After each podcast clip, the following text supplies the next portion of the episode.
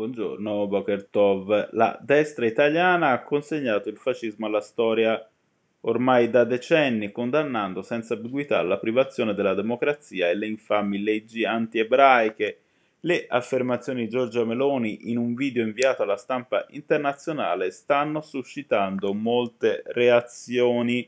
Meloni abiura il fascismo, titola Repubblica, un video per provare a dissipare all'estero con parole precise quelle stesse ambiguità che in Italia allontana con scrollate di spalle.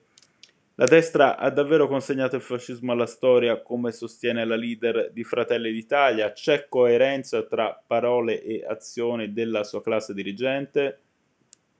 Scettica la stampa, come se la fiamma tricolore non ardesse ancora dentro al simbolo del suo partito, come se non ci fossero stati tra i suoi militanti nostalgici saluti romani e richiami al nazismo e al, al fascismo ogni volta derubricate a folklore, operetta, nostalgia. Vari quotidiani nel riferirsi all'intervento di Meloni richiamano la presa di posizione sul fascismo come male assoluto pronunciata da Gianfranco Fini allo Yad Vashem. Al suo fianco, in quella storica visita, l'allora presidente Ucei Amos Luzzatto, in un'analisi critica sull'operato del centro-sinistra, Ernesto Galli della Loggia sul Corriere contesta la scelta di ricorrere ogni volta al fronte popolare sperando che ci sia qualcuno che scambi.